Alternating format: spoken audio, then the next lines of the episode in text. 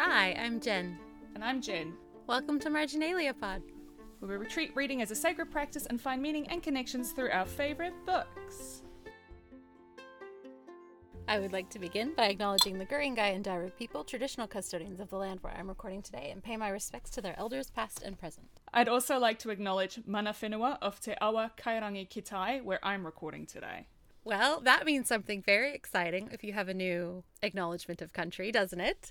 Yes, I'm technically in a new area, a new city, sub-city. It's all still Wellington region, but technically I've moved slightly up the coast, I guess. Inland, I don't know, towards the river. But yes, I'm in my new house. You're in the Hutt, right? Yeah, the Hutt Valley, yeah. This is so exciting. This is so exciting. You have a house, Jen. I know, it still doesn't feel real, to be honest, but, you know, it's lovely. It's getting there. It's great. Hmm. I'm excited for you. I just...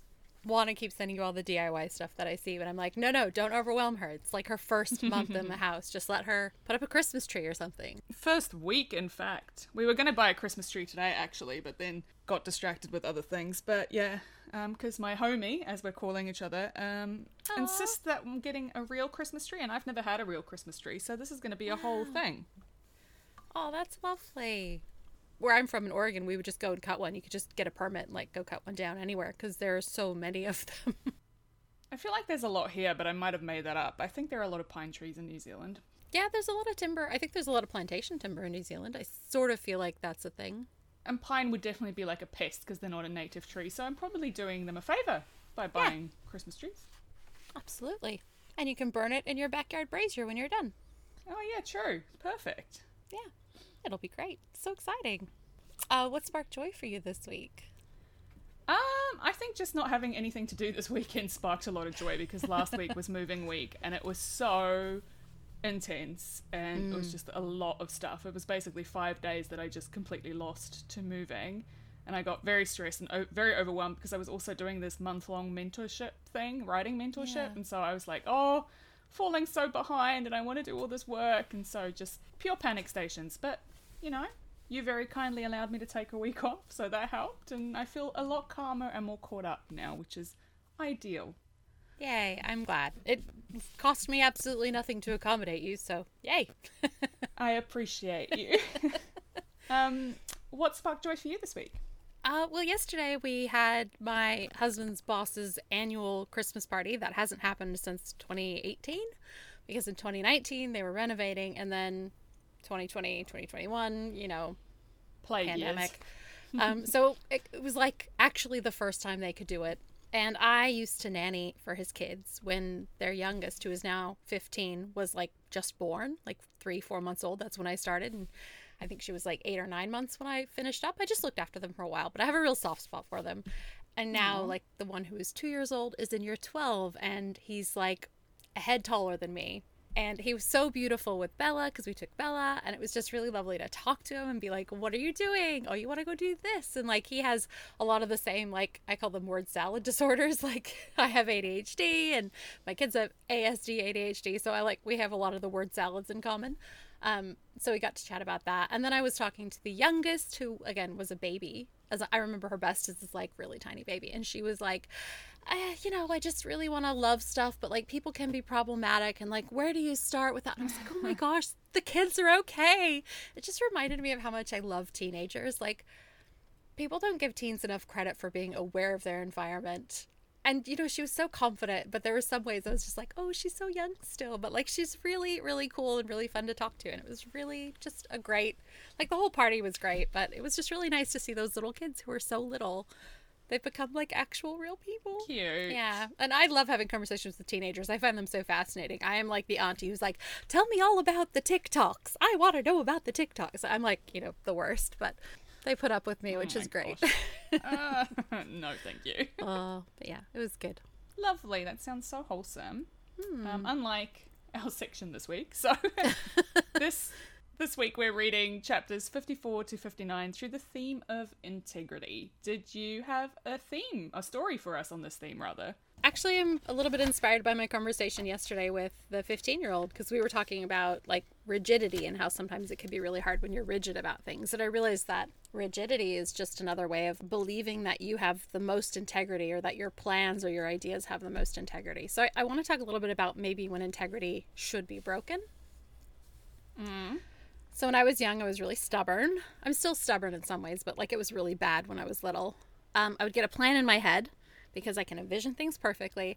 And then when it didn't go exactly the way I pictured it, I would be devastated, furious, angry, like lashing out, just horrible. My plans had more integrity than anyone knew. They carried more weight than they should have. And when they were broken, they would shake the bedrock. And I made sure everyone felt the aftershocks, right? Mm-hmm. So this could be something as simple as like not getting out of dance class when I'd convinced myself all day long at school that my mom would let me skip. Of course, she wouldn't let me skip because she'd paid for it. And also, I had begged her to do dance in the first place. So off we'd go, and I'd be in this space of like simmering rage, which would boil over because in my head, I'd built up this idea that I would be staying home, comfortable in my leggings and t-shirt, playing. I'd convinced myself I wouldn't be embarrassed wearing a leotard and being corrected over and over by the very strict dance teacher. So it took me a really long time to become more flexible, and I didn't have a healthy way of dealing with it. I just spent my twenties pushing through it, breaking my head over and over again in the process. I got better at yielding, but I still felt very strongly that my way was the right way, that it was the right way because it was mine and it felt right to me. Uh, needless to say, that view is entirely incorrect. The world is full of nuance, and there is so much more to it than just my one viewpoint. And it wasn't really until I was able to start working through my issues and, you know, I got a handy-dandy A D H D diagnosis that I could start to, like, discard that rigidity. I realized a lot of it was because I was so emotionally volatile. It was about being in charge of the outcome. When you feel out of control every second of your life, those constructed narratives can be essential to keeping you going. But ultimately, it was a good lesson to learn. My plans weren't the only ones with integrity. And breaking my mental blueprint might be painful sometimes, but it makes me a better partner and parent and friend. The integrity of my relationship becomes better when I'm no longer so dedicated to my way being the only way. And that has made it well worth dismantling. Oh, that's such a great story and such a great thing to think about as well. Thanks for sharing that. Yeah, I mean, I, like the others, I thought of a few times and I was like, oh, I could talk about a time I didn't have integrity or a time that I did. And I'm like, oh, I would just be like, have tickets on myself if I was talking about how good I was and how much integrity I had. So I thought, I want to take a different approach to it. And also the recognition that like what, what makes me, what makes me have integrity, that's changed over the years too. It's really hard to define, but mm. it's not the same that no, it was when awesome. I was younger.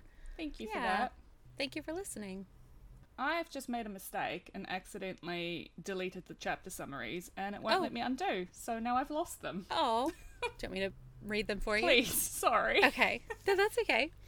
So in these chapters, the Grey Man decides to run after coming clean about killing Niall Lynch and having one last dinner at three hundred Foxway. Adam and Persephone race against an invisible clock to straighten out the kinks in the ley line, ley line and focus its power. Gansey and Blue are avoiding each other after their fake kiss. Ronan turns up at church and finds only Declan in attendance. It turns out that Matthew has been kidnapped by Kavinsky. Yes, thank you for that. Thankfully, no, you right. print things. I do. I'm obsessive about printing them. I mean, it helps in moments like that. Exactly. Great. Um, okay, so integrity is interesting. I Let's just start because we, you know, the chapter summary ends on Kavinsky there. So let's talk about Kavinsky and integrity because theoretically, not much integrity to be found, not by our moral standards, right? Like on our moral codes. Yeah. He's not a very, you know, you wouldn't describe him as being, as having integrity, but by his own standards, mm. he is very... You know, he holds fast to his own code and his own ideas of doing things. And that's part of the reason he's so upset at Ronan, right? Because he's not yeah. meeting him there. Yeah, so integrity is not the same as morality. No. And a lot of people do use them as, like, shorthand for the other. But integrity is having a code of your own and sticking to it. Yeah, I loved the description that was kind of like internal consistency. Absolutely. I also like that it has to do with, like, wholeness. Like an integer. Yeah, being whole and undivided. Yeah. Which I think it sums up Adam perfectly in this moment, right? Like he's having this yeah. moment where he actually feels like he is whole. He's walking the ley line and he's on his own. But he's sort of content in that moment in a way that he hasn't been in a very long time. Yeah, he's got a link that matters to him. And it is not only him. It's like he can accept that sort of assistance and help because, I don't know, something about him having to give enough away to, to get there. Like the sacrifices become worth it. But he feels like he could be equal to it. Yeah, yeah. And I think there's something in his kind of steadfast belief in logic and reason that is his kind of integrity. That's how he stays, you know, mm-hmm. how he stays on the path is like as soon as he gets, you know, he wants to identify the problem, and then solutions were easy once you knew your, you, the way, you know, like, yeah, that is how he orientates himself in the world. And he even says at one point, like, I, you know, I have to do this alone, which I don't think he does, because then immediately, as soon as he thinks it, Persephone turns up and is like, hello, you need me. Here are my tarot cards. Like, yeah. It's so funny how he's like, nope, I've got to do this alone. And then he gets help, like, right away. I don't know if he ever actually consciously thinks of it that way. Like, actually, he doesn't do any of this on his own. He's had help a lot of the way to make it work and make it worth mm. it. Yeah, and she doesn't ask for him. Like, she doesn't ask him if he needs help, right? She just sort of shows up and it's like, you forgot, you left before I could give you this. And yeah, he couldn't have done it if she wasn't there, right? There's a lot of stuff where he needs help digging up big rocks and doing all the big things. Um, speaking yeah. of Persephone, I thought that her moment where she's like, you need to say sorry when you kill things, was a moment of her integrity shining through. I love her little moral code. Yeah, that, you know, dying isn't the same as dead. Such a great line there, dying and dead are different words. Yeah. I thought there was a lot of integrity in the Grey Man. Oh, yeah, absolutely. A man of integrity for sure. He has a code. He's a man with a code and he sticks to it. So he's not a kidnapper. He doesn't want to be subject to his brother, but he also doesn't want to subject anyone else to his brother. So he knows that he can't stay as much as he wants to. Like, he's always going to do the right thing. Not the right mm. thing for him, but his version of the right thing. And that is not kidnapping. And Ronan's integrity plays into that by saying he's not going to give anyone else a dreamer. I love the two of them. I like, you know, the Grey Man is a man of principle, he's a man of his word, and Ronan absolutely recognizes mm. that. You know, there's a line on page three eighty-one, Ronan believed him in a way that he didn't believe most things in life. Like, he immediately sees that in him, which I just love. And also when he, he tells Ronan that he's killed his father, you know, Ronan says, no matter how much you do for me, I will never forgive you. And he's just like, most people don't, and that's okay. Like, it's not even an issue for him. He's just accepting of it. It, it doesn't affect the fact that he did it. Mm. He's not trying to earn this forgiveness, but he's also telling Ronan what he needs to know. Like, yeah, this is who's responsible for it. I kind of saw an interesting moment of connection in that there's the tension between doing something, like, for what you view as your reasons, and then the way someone else experiences. Because you know that line on page yeah. three eighty-four when the Grey Man's got him in a headlock and he says, I understand, but it wasn't personal. And Ronan says, it was to me. And of course yes. it's personal to Ronan. And I think yeah. that happens so much more than we realize when you're just doing something and you don't realize how much it affects someone else, especially at work, like in a business setting. How often do companies make decisions that aren't, that they're not personal decisions, but for the people who are real employees who have actual consequences to those decisions, it feels personal. It's like how every time there's a merger, within eighteen months, most of the people who were there the, in the first batch just end up leaving because the company starts to slowly morph into the bigger company that bought the smaller company, right? Mm. And it's not really personal, but it's still their job, and all of a sudden it doesn't fit them anymore, even yeah. if it did before, you know? That happens a lot. I do see that a lot. Or when a new manager comes on and all of a sudden you just can't work with them, and but they're hiring people that they know from other places, you know? I think that's where integrity comes into play probably most in our personal, like, professional lives, yeah. is in a workplace setting, because often you have to make decisions where you're like, can I continue working for this company? Because, you know, they're making some unethical choices. And, yeah. you know, sometimes you think it's fine, it doesn't bother me, but sometimes it does bother you and you have to make that decision. Absolutely. And then you just spend a weekend watching The Good Place and realize that everything is terrible and we can never win, so we have to do the best we can with what we have. Minus oh. points for everyone. Let's talk about old boy Ronan, who, you know, yes. loves honesty, and therefore I would say integrity above almost anything else. And he is always pushing for that in himself. So it drives him wild that he knows, like, Declan lies about things. But I think it's not so much the fact that Declan lies, but also the fact that he isn't honest about the lying. At least if he was honest about that, I feel like it would bother Ronan less, but he is just so, he plays it off like he just knows better all the time. Yeah, do you, I do think that that's an example of Ronan not believing that Declan has his own integrity, because I think Declan has a lot of integrity. He's got a very yeah. specific set of cares and worries that he's always carrying with him, and he does his best to protect his brothers. I, I think he has a lot of integrity, but I think Ronan just can't see it for what it is. Yeah, I mean, we know that Declan has integrity now, but I think what Ronan sees and what we see of Declan from Ronan's point of view It's very unfair. Yeah. Because he's like, you know, I'm sure he did, but don't worry, none of it's true. Like, when they ask him if his brother told anyone anything. And we've just seen Declan get beaten up where he wouldn't give Ronan up, yeah. right? Like, we've seen him hold these secrets. And I love the description in the church on page four hundred where Ronan says, Declan looked shocked and poisonous, because I love poisonous. Because we've heard Ronan described as, like, venomous as poisonous. And to have that connection mm-hmm. between the two of them, I just really love that. But I, I do understand the frustration in someone lying and not being honest about the fact that they're lying. Again, in a professional context, I have been very frustrated when companies that I've worked for will claim to have certain values and morals and then behave in a certain way. And I'm like, look, I don't yeah. care if this is what you want to do, but don't then turn around and tell me that, you know, we believe in this, you know, family first beliefs. Like, no. Yeah, yeah. You have just done something that completely contradicts it. Just be honest about it. It's like that line in Devil Wears Prada when he's like, you know, I wouldn't care if you were up there pole dancing every night if, if only you did it with a little integrity. Like, just be honest about the thing yeah. that you're doing, you know? Yeah, don't dress it up to be something that it's not. Yeah. So I kind of get that. But I also understand that Declan is doing the most here and no one sees it. Yeah, I would not want to have to be doing all the work yeah. that he's doing. And even that line on page four hundred one, and that, of course, was another lie because he was never done with Ronan. So, you know, he throws yeah. up his hand. And I'm like, of course he's never done with you because, like, he loves you, you horrible brat, who I also love. You're allowed to love the horrible brat. Somebody has to love the horrible brat and somebody has to love the, the tortured older brother. I love the integrity of the Lynch family, like the three brothers, you know, this idea that they always keep the secrets, they keep up the traditions, they go to church. Yeah. Like, that is a form of integrity. And the fact that Matthew's not there is like, what? This never happens, right? Yeah, yeah, yeah. And it bothers Ronan a lot. Like, he goes on to say, like, you know, something wasn't right about it. He couldn't put his finger on it. It's not that he never let go of his phone. It's not that he never missed church. Like, there's something else about it that just really was bothering him. But I think it was sort of the combination of everything. Mm. Yeah, I think that this, they're the center. The, the Lynch boys, they are the center, and the center will hold. Yeah, there must always be three. I love a good three, power of three situation. Mm. Um, also, I just wanted to point out, this is tangential, but on page three thirty-seven, Ronan makes the observation. Ronan assumed she and Gansey must have thought she was as far away from him as she could get. And it really tickled me because, like, obviously it's not that they fought, they've had this really yeah. moment and they're like kind of in love with each other, and for Ronan, love is so often fighting, so I love this kind yeah. of link that he makes. Of course they're fighting, that's what that is, that's what that recognition is. Yeah, sure. mm. Fighting.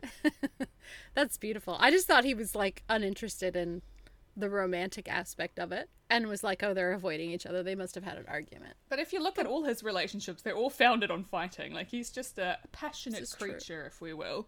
And so is Blue, which is why he recognizes that in her. Well, I'm glad you mentioned that, because there's another lovely bit of tangential symmetry that I just loved. It's when Ronan and the Grey Man are fighting, and then page three eighty-four, Ronan stood up, Blue handed him chainsaw, the Grey Man stood up, Mora handed him his jacket. I love that. I love mm. that little parallel between the two of them. Yeah, I liked that too. I love that Blue was the one who had the bird. Like, remember back in the last book when he was like, do you want to hold her? And she didn't know what this was. And then, and so she ends up holding this, like, not quite done bird. Aww. And it ends up being Ronan's psychopomp and, like, something he brought out of his dreams. And that was such a lovely line about Chainsaw as well. You know, his subconscious yeah. had just for once sent him something nice instead of homicidal. And I'm like, aw, bless.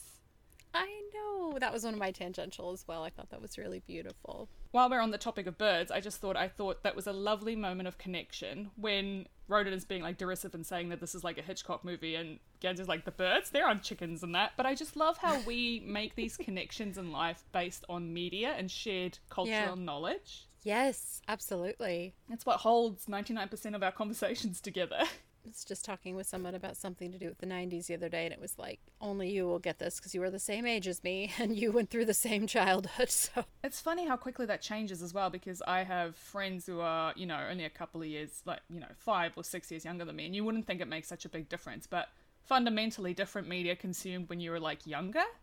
So, for example, mm-hmm. I missed out on SpongeBob. Like, I'm a little bit too old for SpongeBob. But they yeah. grew up with SpongeBob, and this is just this weird cultural glitch where I don't have any knowledge and they've got all this knowledge, and it's like, oh, well. I watched it because my sisters watched it, so I'm aware of it, but I was never, like, into it, if that makes sense. I think having younger siblings meant that I got a bit more exposure than I would have otherwise. Mm. Yeah, I just, sometimes when you get talking with someone and they loved the same T V show as you, you feel like you're best friends already because yeah. you're like, oh, you get it. And you might have nothing else in common, but like the fact that you were both obsessed with this one show that aired for one year in nineteen eighty-nine or whatever. Yeah, well, when my housemate and I were unpacking our D V Ds and we both had copies of similar T V shows, like we had Dark Angel. I had the first season and she had the second season. And I'm like, I didn't know anyone else knew this show, but here we are. And we've both got it. That's great. It's cool when you do that. Yeah, I just, I find it so fascinating how when you, like, because I've moved countries a couple of times, you don't have those cultural touch points. And then people get really yeah. confused. They're like, what? You don't know this show? You don't know Round the Twist? Like, no, I didn't grow up in Australia. I don't know Round the Twist. Oh, yeah. I just got Mister Squiggle introduced to me a few months ago. I had no idea who Mister Squiggle was, and apparently he was a big deal here. Yeah. I mean, you sort of learn about the big ones, like Skippy. And I watched a lot of uh, Play School. Play school? Oh, yeah, because my kids school. were little, and Play School's been going on forever. It's so frustrating. Like, like, I just hate it. I hate when people are like, you don't know this? How do you not know this? I have a different cultural memory than you. Do you shall I start listing the things from my childhood that you don't know? Like, what are we doing here? You should just be like, what do you mean you don't know Dogtanian? Yes, Dogtanian is the best, and I love him. And I had no idea. He's the greatest. How could I have missed out on Dogtanian? But I guess I did. Should have watched it when you were here. I should have forced you to watch it next time. I would have happily watched it. Yes, next time. Uh, I love that Blue and Gansey are super weird around each other, and I love that it's their connection. They're like trying to avoid being seen as having a connection, which is yeah. the whole thing. It's just great. It's like to preserve the integrity of a friend group, they have to avoid their connection. They're being so obvious about it, right? But everyone just assumes they fought about something. Like, sure, okay. Yeah, Ronan's like, they must have fought. And Mora's like, did you guys have a fight? And Blue's like, yeah, sure, whatever. Probably. I mean, she just looks at her plate, right? Like, oh. Yeah. Honestly. No, I'm just falling in love with him, Mom. It's fine. It's fine. I mean, Mora probably already knows. Like, she knows everything, right? Yeah, but she's a little bit busy wooing a hitman, so I think she might be distracted. I love that her and Calla have obviously been having conversations, because when the grey man says, I'm not a kidnapper, you know, Mora gives Calla a really pointed look, kind of like, see, mm. I told you. And when he says, like, when he makes the decision, she sighs because she can already see how it's all going to play out. I think yeah. Calla is so funny in that scene. Like, when Ronan describes her as, like, Chainsaw, just rifling through everything, and then yeah, yeah, she's berating him for his lack of... Yeah, yeah, perimeter search. And then she's berating him for her, his lack of charm, basically, being like, falls to your charm to convince him. And it doesn't. It never did. He wouldn't take a person. Like, it... Ronan could have been just as vile as Kavinsky, because he's not taking Kavinsky either. It's interesting how Blue is really pushing for that. He's, she's like, just take Kavinsky. Yeah, and then she's like, and can you rough him up a little and make him feel worthless while you do it? And her mom's like, Blue! My goodness! What are you doing? I didn't raise you to be violent. She's like, yeah, sure. I That's think fine. You gave did... me a switchblade. I think if he did take Kavinsky, because Calla says, you know, they'll come back for the snake, but that's only because Kavinsky will immediately rat Ronan out. I don't think his moral co- like his code holds to yeah. uh, not ratting out Ronan. No, no, he would definitely. I think that that's absolutely right. I just thought it was it would be because he's not good at dreaming the way that a Grey Warren dreams. Yeah, I mean, Kavinsky I is a hmm. dreamer, but not the Grey Warren. He. I kind of feel for him, which is not something I thought I would ever say in my life.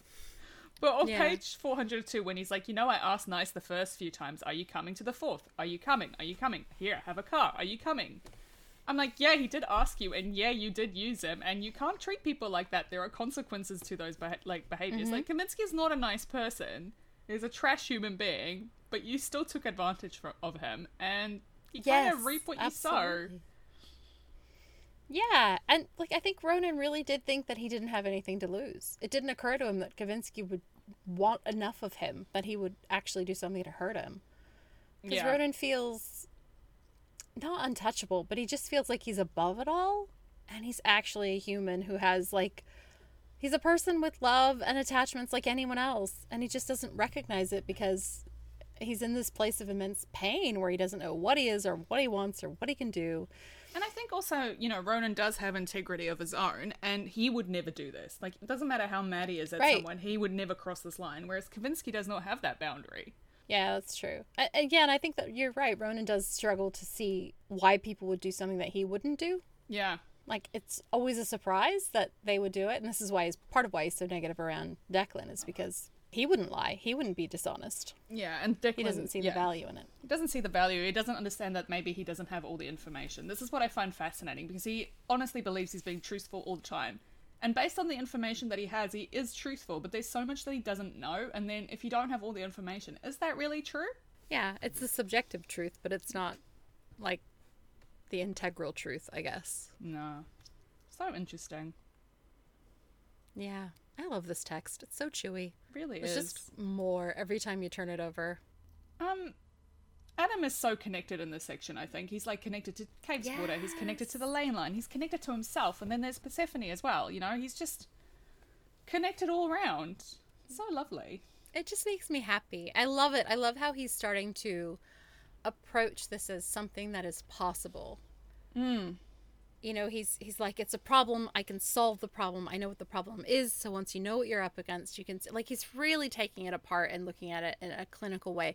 But he's also experimenting, and this mm. is the thing I find really fascinating. He's not he's not sitting there and logicking it out first. He's just actually out there doing it to mm. figure it out, which isn't something we've seen Adam really excel at before. So he's much more the person to plan something obsessively and then, like, try and follow it to the letter. This is him having to go on his intuition, having to move a rock this way, then that way, then stack it up, then take it out. Like, what's going to happen? Do we take this one with us? Like, he's having to actively be out there, like, messing around with rocks and stuff, mm. digging trenches for streams.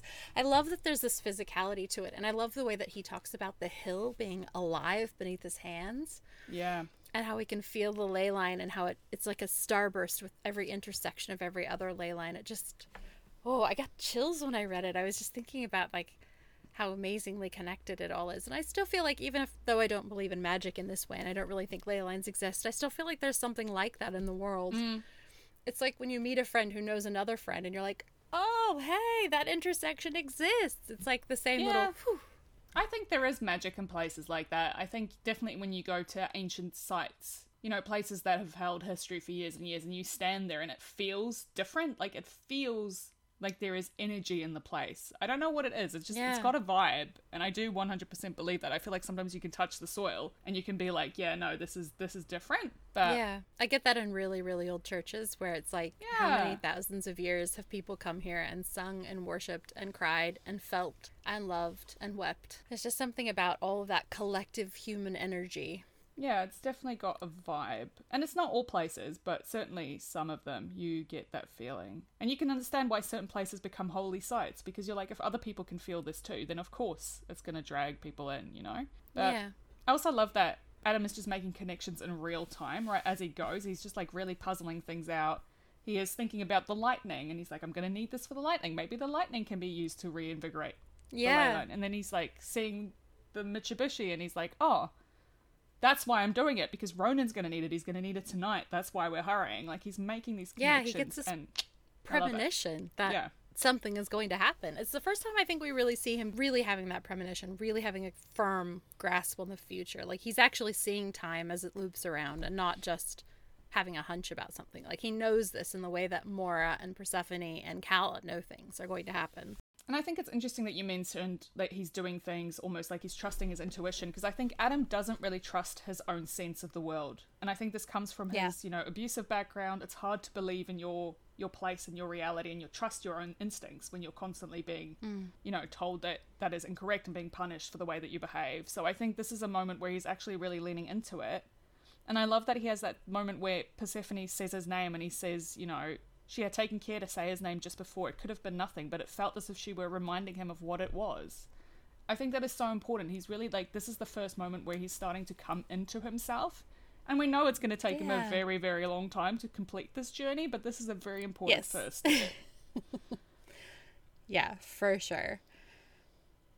I love that too. I highlighted that section as well, because I think that Persephone is a really good grounding force for Adam.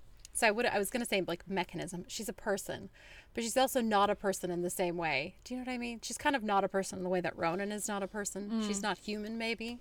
There's something other, something different, something more about her that maybe, like, like Glenclean that we see later, mm-hmm. she's other, more different, you know? I just wonder about, I I really want Persephone's backstory. I'd read that in a heartbeat. I want to know how she got to be the way she is. But I love that she's reminding Adam that he does exist in this world and that he does have this care and connection. Because she then later lets go of herself. She scries too far, and, and and that's really interesting. I do think you can see in others what needs to be fixed that maybe you can't see in yourself. Yeah, if that makes sense. It's that whole thing about how sometimes what you find most annoying in someone else is the bit about yourself that you don't like very much. Yeah. Mm. Yep, definitely true for me. Then I have to reckon with it. Yeah, no one likes that. Enough reckoning. Yeah, just let me be horrible, thanks. Putting my foot up because I'm feeling very lazy, sorry. That's all right. Um, I think that's all I had, actually, for integrity and connection. So how about you? Yeah, I think I wanted to talk a little bit about um, Kavinsky's observations and K- Kavinsky's connection to Ronan. I feel like it's much stronger than Ronan thinks. Mm. Like, he's been watching Ronan for so long, and it's almost like he has a parasocial relationship with him. Yeah. Because they interact in these really small ways, but, like, to him, it's been like, I've known you were a dreamer for so long, and I know this about you. So he's been observing Ronan, and Ronan's been like, I'm dealing with the fact that I'm a dreamer, and my dad's been killed, and, like, I, I may or may not really like this guy that's in my friend group is currently dating this girl. And, like, he just, he's just on and on and on. He's got so much on. Kavinsky, I... meanwhile, is obsessing over him. It's it's weird, right? I love that description as, like, a parasocial relationship. Because if you think of it as, like, in a celebrity sense, which is often how the parasocial relationships work, right? Mm. So Kavinsky has these touch points with Ronan. And to him, that is, like, the highlight of his day, right? Like, oh, Lynch acknowledged me in class today. Ha ha ha. Yes. And Ronan did not even think about it. That thought never entered his mind again. He didn't think about Kavinsky at all, because when you are, like, famous and you're seeing thousands and thousands of people, that one interaction doesn't mean anything, yeah. But to that one person, that is the whole world. Mm-hmm. I love that. I love the idea that Kavinsky's like, dear diary, Lynch smiled at me today, and Ronan was just, like, staring into the middle distance. He was, like, probably thinking about Chainsaw, smiling to himself, and he's like, oh, he looked at me. He looked at me. Oh my goodness. And then he, like, takes up, does this whole street racing malarkey just to get Ronan's attention. Like, oh my goodness. But it's also, this is also why his disappointment probably hits so hard, because when you have a parasocial relationship and someone fails to meet your expectations, that fall is so high because you had them yes. on such a pedestal, right? So he probably expected something from Ronan. He obviously thought they were on a very different level. And then Ronan's like, okay, yeah. bye, peace out, and just leaves. Which from Ronan's point of view, if he just think they've had a really basic interaction, it's probably, well, well, whatever. But Kavinsky, this was like... buying juice from someone at the gas station. Yeah. It's not like... It's transactional. But for Kavinsky, this is like the betrothal, you know? Oh, no. Don't make me feel even sorrier for Joseph Kavinsky. He's a terrible person. I mean, this is still his own fault. Like, people you yeah. have parasocial relationships with don't actually owe you anything. Like, you've made a terrible no. decision. I apologize to Gerard Way for being mad at him in two thousand six or whenever it was. Why were you mad at him? What did he do? Because I thought I, I thought he was like me, and I thought he was just happy being single and not being in love with anyone, and then it transpired he had a secret girlfriend all along, and then he got married, and I'm like, how dare you? We were supposed to be the same. Oh. But now I'm like, actually, it's fine, Gerard. You live your life. I was nineteen. I didn't know any better. It's fine. We're cool now. Thanks for listening. I'm sure he's one of our listeners. Also today, a band that I really loved back then, The Academy Is, started following me on Instagram. And I'm like, wow, nineteen-year-old Jen is losing her mind right now. I'm pretty sure they're just following everyone that follows their singer. But that's fine. I will take it. I will take it. Aw, you made it. You can have parasocial friendships now. You've gone from one to the other. This is how it starts.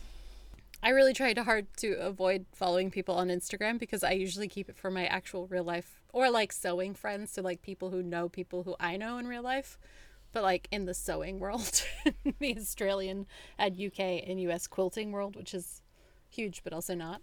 So it's really weird when I do follow a celebrity and I'm like, oh, right. You're not one of my friends. What are you doing at my feet? What's going on here? It's just weird. Like, I think one of the reasons I'm cool with following, like, Stiefvater, for example, is because I took her class and I'm like, we've actually spoken to each other, so it's okay. Like, it's a person I've actually spoken to. But doesn't that stress you out as well? Because you're like, The Stiefvater example is interesting that you've brought that up, because I'm concerned that I'm now in that space where I'm like, and we're best friends now. We're not friends. We're like not, like, I do this with people all the time where I'm like, are we friends now? And my mate, you know, who is a blackfin, for the longest time I didn't think we were friends, because I'm like, no, no, she's just being polite with me. And then my friend Meredith would be like, we went on holiday together. I'm like, oh yeah, we did do that. I guess when you go on holiday with someone, you know that you're friends for sure. Or when you go visit them specifically, like when you make one-to-one plans to visit them, then you're definitely friends. I think because I take so long to call someone a friend, and so people will often say to me, oh yeah, this is my friend Jen, and I always be like, what? I'm your friend? I thought we were acquaintances at best. Not, no shade on them, that's just the way that I think of it, and I'm like, whoa, we're friends, okay. Your your tier is so much higher. Like, people have to really climb. They have to make an effort to get up there. Maybe I'm just... And to mean. me, everyone's a friend unless they're proven. Yeah. They still get chances because I'm a soft touch, yeah. I feel like that's just your Americanism. So Kavinsky is interesting for sure. I mean, there's a lot going yeah. on there.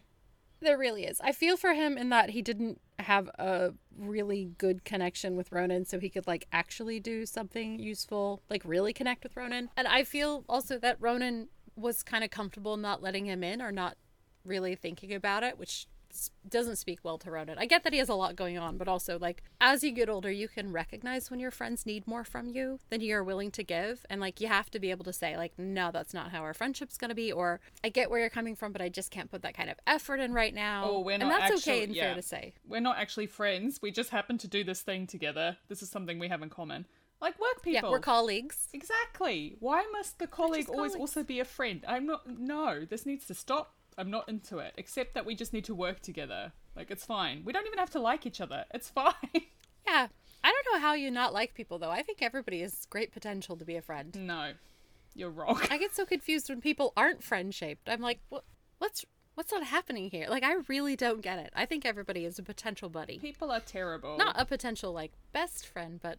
It's okay, I've got you. Don't worry, I'll protect you. Everyone is terrible. Thanks. Just, that's the base you start from. Everyone is terrible until they prove differently. And I'll get all of the, like, good friends who we can bring into our friendship group and, like, add in. I'll I'll filter them out by yeah. just sheer cussedness. Everybody's friend-shaped. This is the thing. You're a cat and I'm a dog. And that's just our personalities. I am mm. willing to cuddle up to anybody. Isn't it interesting that I'm such a dog person? I think most dogs are cat people and most cats are dog people, yeah. That actually makes a lot of sense to me. Interesting. I hope that means the cat that I now live with appreciates when I bring a dog home. Oh, well, I don't know Luna, but I can't wait to meet her. She looks extremely judgy and I'm here for it. She's very purry. She just purrs constantly. It's amazing. Is she like a touchy cat? Does she want to come up and be with you? Yeah, she loves cuddles. Like, she loves pats anyway. Aww. But yeah, she's pretty chill. She's a pretty chill cat. She's not allowed in my room, though, so... Oh, that's fair enough. They learn quick. They'll she keeps, figure it out. She like... keeps trying to come in, but I'm like, no, I need at least... Because I'm mildly allergic. I need at least one spot that is cat-free. Yeah, it'll take about six months before your body sort of recalibrates and you don't, like, just want to sneeze all the time. Mm. From my experience, also being allergic to every kind of animal. Yeah. I'm in the deep weeds of it now because we have not one but two new babies that are fluffy and furry. I'm making the shares go up in Claritine personally. That's okay. I can do that. But yeah. I feel yeah. Yeah.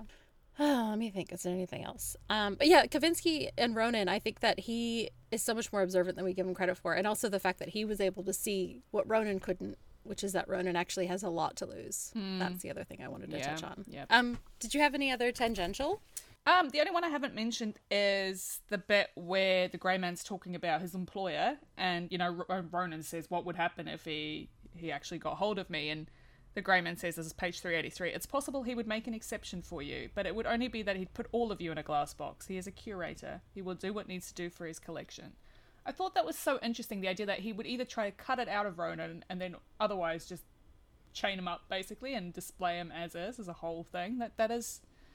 It kind of reminded me of Sandman, how at the start, you know, Morpheus yes. is trapped in the glass dome. And yes, they wanted to capture Death and they extort her, but it's still the same kind of compulsion to control this power that is not yours. That's such an interesting parallel.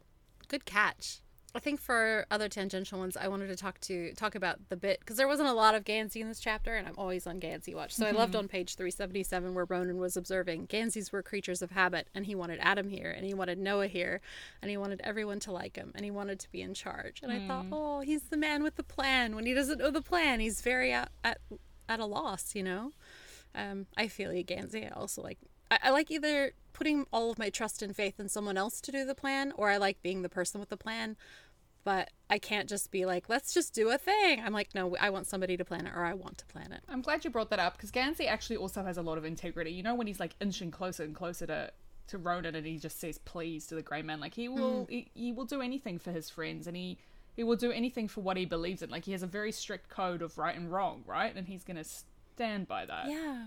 And also when Calla says, pretty one, yeah, stop this, and he's like, I think this is justified. Mm. This is absolutely uh, look, he killed his dad, let him let him beat him up. And such a lovely bit of foreshadowing in that chapter as well, when Ronan's saying for the first time, like, he's genuinely afraid of the grey man. Like, he's looking at him and he feels this fear, and he's like, he feels it like a physical thing, like a tire iron to the back of his head. And like, because you already know yeah. instinctively what has happened. Yes. Oh my gosh. Yeah, that the way that that whole scene was written was just masterful. I really want to go back and just like highlight it all and take it apart beat by beat to see how it was done. Like, I want the mechanics of it, because again, I have to say, Stiefvater as a writer is fantastic. She's so good at this. The compulsion to also like the, the instruction from Greenmantle that, you know, kill him in the messiest way possible and leave him there for Declan, so Declan will say, tell them where the green, the Grey Warren is. It's such a wild series of events there. Like, why? Especially yeah. when you, we know that Niall's a dreamer, right? So you could have just taken Niall. Instead, you've murdered him. And so the Declan yeah. will tell you where he is. Like, because Declan's already doing all the business. Yeah, he's the one calling all the shots. But still, it's just like, whoa, that's a lot. It's a lot. Oh, it's a lot to put on Ronan as well. Does Ronan ever tell Declan that? I can't remember. I don't know. We'll have to look out for it. Because they get along by the end of book four. They're, like, getting along. Because Ronan's like, take Matthew, go to D C. Like, just do the right thing. Like, he doesn't need to be here. You'll feel better if he's there and I'm here. And that's, like, that's sort of how they come come about that. Um, I loved on page three ninety-nine how the boys had given the grey man a Mitsubishi, and in return, Ronan had gotten the puzzle box back. It seemed a fair trade, a dream thing for a dream thing. That was really lovely. Mm. I also love the idea of this completely nondescript person driving this invented, horrible car. I also love that Ronan still suggests that even though he's he's mad at the grey man for killing his father, and he's like, I'm never going to forgive you, but he's still going to get on with the business and the practicality. It's not like he's, I'm never going to deal with him again, you know? He's still being... yeah. practical about it. I'm never going to forgive you, but we can work together because mm. we have a common goal. Yeah, he's a great colleague. This is the thing. He will work with you, but he doesn't have to like you. Yeah. That's A plus. Yeah, agreed. And I wanted to echo your love of what Ronan says about uh, Chainsaw, that he was abruptly satisfied with her as a dream creature. He hadn't even asked for her. His subconscious had just for once sent him something nice instead of something homicidal. Do you ever have like a series of bad dreams and then you get a good dream and you're like, yes, finally, I'm getting a break? I very rarely I love dream. That Chainsaw's his break. Yeah, I think that was it for my tangential. Did you have an in-depth? Oh, I do. So I, I think we chose from similar areas, but I, I chose on page three eighty-eight. This is about Adam. It felt good to have identified the problem. That had always been the hardest part. With an engine, with school, with mm. life. Solutions were easy once you knew what was in your way. So the context is Adam is out there in not Caveswater. Um, he's plunging his hands into the tiny baby stream. He's feeling all of the weak fraying points of the ley line, and he's beginning to understand what he has to do to fix it. And how it relates to the theme is that the ley line isn't able to do its job because the integrity of the connection is under threat. There are these interruptions, these snags, all these misalignments. Without falling entirely apart, it's not wholly together and better yet, and it needs to be. So Adam is the connection to the ley line, so he's the one who has the job of, of fixing it. But this passage takes it one step further and clarifies something really beautiful. Once you know the problem, you can start to tackle it. So one of the things I have to do a lot in my life is play detective. Neither of my kids is very forthcoming about stuff that bothers them. Like, if I'm not with, there with them, it, observing it, bearing witness to it, mm. it often doesn't get told to me. And it's not because we're not welcoming. It's just because sometimes it takes a while for it to churn through. So, for example, when my daughter picks a fight with me on the way home from school, it's usually her way of telling me something has happened, but she can't articulate it yet. It's her version of the ley line mm. on the blink. But once we sort through the flotsam and jetsam of her day, I can usually sift through and figure it out. So she didn't get enough time to eat her morning tea, or suddenly she feels bad about forgetting to practice clarinet all week, or she hasn't managed to get to the bathroom all day. So then we can solve the problem. We can have the morning tea for afternoon tea. We can take a few minutes to practice clarinet while I cook dinner. I can push her into the bathroom and tell her to just go pee. So there's definitely something to being able to name the problem. But while that's something I'm good at doing for my kids, I'm really bad at doing that when it comes to my own insecurities and missteps. Especially lately, I've been struggling with some things, and knowing that I'm struggling doesn't exactly get me to the why of it, but it's just something I have to figure mm. out. So once I figure it out, I can tackle it better, like Adam is doing here. So going forward, I want to be mindful of the moments when all I have are symptoms. There's a cause there. I need to look out for the big rocks that need moving or the stream that needs diverting. Once I can see the problem, it'll be easier to solve. So true. Such a great analogy as well. Like, perfect. It just really stuck out at me this time. Like, I read that passage a few different times and I could not believe how insightful it was. Just once you know the problem, you can start to tackle it. Sometimes I don't even know what the problem is and I'm trying to solve for it. It's like not having all of the numbers and trying to do a math problem. Mm. You can't get to the right answer without all of the factors. Yeah, very true. Very, very wise. Thank you for that. Just got to remember it now. You know, can't can't let this epiphany slip away. Mm-hmm. Uh, so how about you? Did you have a an in-depth? I do have an in-depth. Mine is on page three eighty-five, so it's the same section. It's the Adam section. Um, so he is visiting mm. the O G spot where they found Caveswater to get a read on the ley line, and it is the bit that says it had been so long since he had felt like this, like he could devote his thoughts to something other than when he might get to sleep, like his mind was huge and whirring and hungry, like anything was possible if he only threw himself into it hard enough. This had been how he had felt before he decided to go to Aglenby. So I think it relates to the theme of integrity as the state of being whole and undivided, because Adam is feeling mm. whole for the first time in ages, like he says, since before Aglenby. And it's a result of the ritual, right? And it's also getting sleep. Like, he slept for like twenty-four hours. Yeah. And it's also the feeling that he has clear direction. Like, for so long, he just wanders around not knowing what the next steps are. And now he has clear next steps, and this helps him to really feel centered. And I think, you know, obvious connection there, because he can feel, he literally feels the ley line, like, thrumming up from the ground, which is just lovely. Yeah. But you know what it reminded me of was, like, a couple of years ago, I worked at Parliament, and it was a very intense job where I was working insane hours, and I was literally just surviving. I wasn't living. I was just surviving from day to day. And when I left, I had a very similar moment like this. Like, it had been so long since I had been able to feel myself wholly, where I'd been able to devote my thoughts to something other than just getting to work, doing my work, where I could be a whole human. And I, I used to just say, you know, I felt like I was learning how to be a, a human being again, and I was coming back to myself. And I'm only really just, you know, that was twenty nineteen, and I'm only really just now feeling completely whole again, like recovering from that burnout.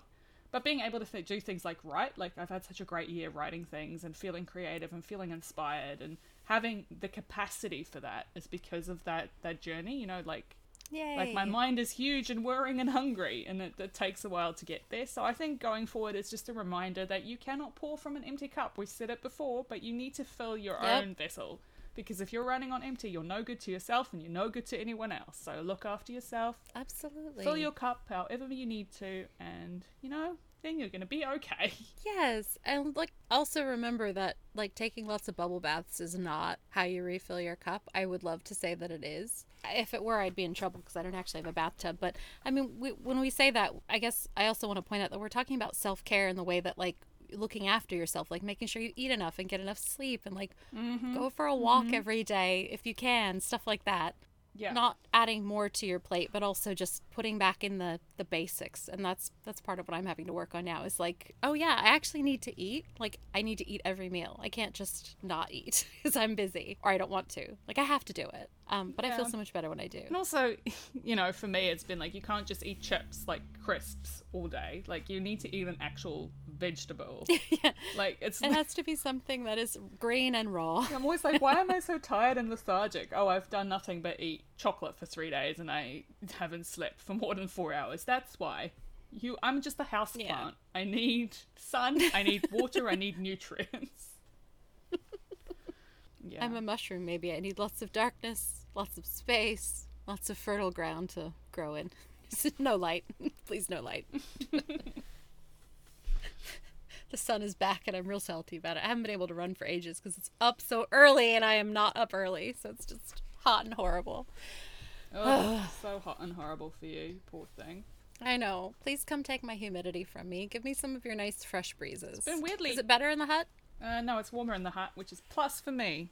Yes! So good. I'm so glad. I was hoping that it would be like calmer weather for you, a little bit warmer, a little bit nicer. I want you to have all the sun. Yeah, ideally.